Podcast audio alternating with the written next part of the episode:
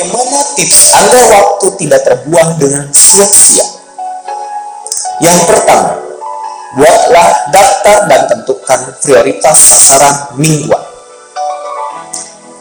Dengan membuat daftar dan menentukan prioritas sasaran dalam mingguan pertama sampai minggu keempat dalam setiap bulannya, maka Anda akan mendapati progress report yang dicapai selama kurun waktu seminggu.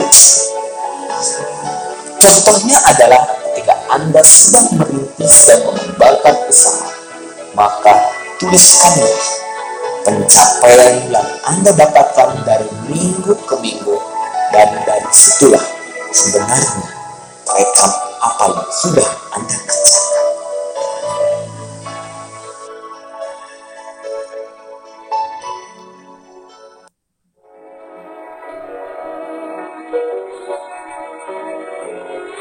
Sahabat yang luar biasa. Gambaran waktu kehidupan itu amatlah singkat, hingga setiap jam, hari, minggu, bulan, dan tahun harus menuju pada sebuah tujuan akhir, yaitu pencapaian tujuan, impian, atau cita-cita Anda. Oleh karena itu, sebaiknya Anda harus mengetahui apa manfaat mengatur waktu.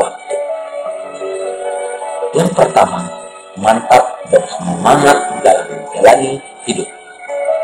Kedua, hidup secara seimbang dan selaras. Ketiga, mencapai cita-cita atau tujuan yang diharapkan. Yang keempat, produktivitas meningkat. Kelima, terhindar dari keletihan kronis dan stres. Keenam, lebih percaya diri dan. Sahabat yang biasa, cara terbaik menggunakan waktu adalah segera lakukan tindakan dan buang kemalasan. Kemauan dan pikiran harus disatukan untuk melakukan tindakan nyata dan bukan kata sakat. Sahabat yang luar biasa, cara terbaik menggunakan waktu adalah segera lakukan tindakan dan buang rasa kemalasan pada diri.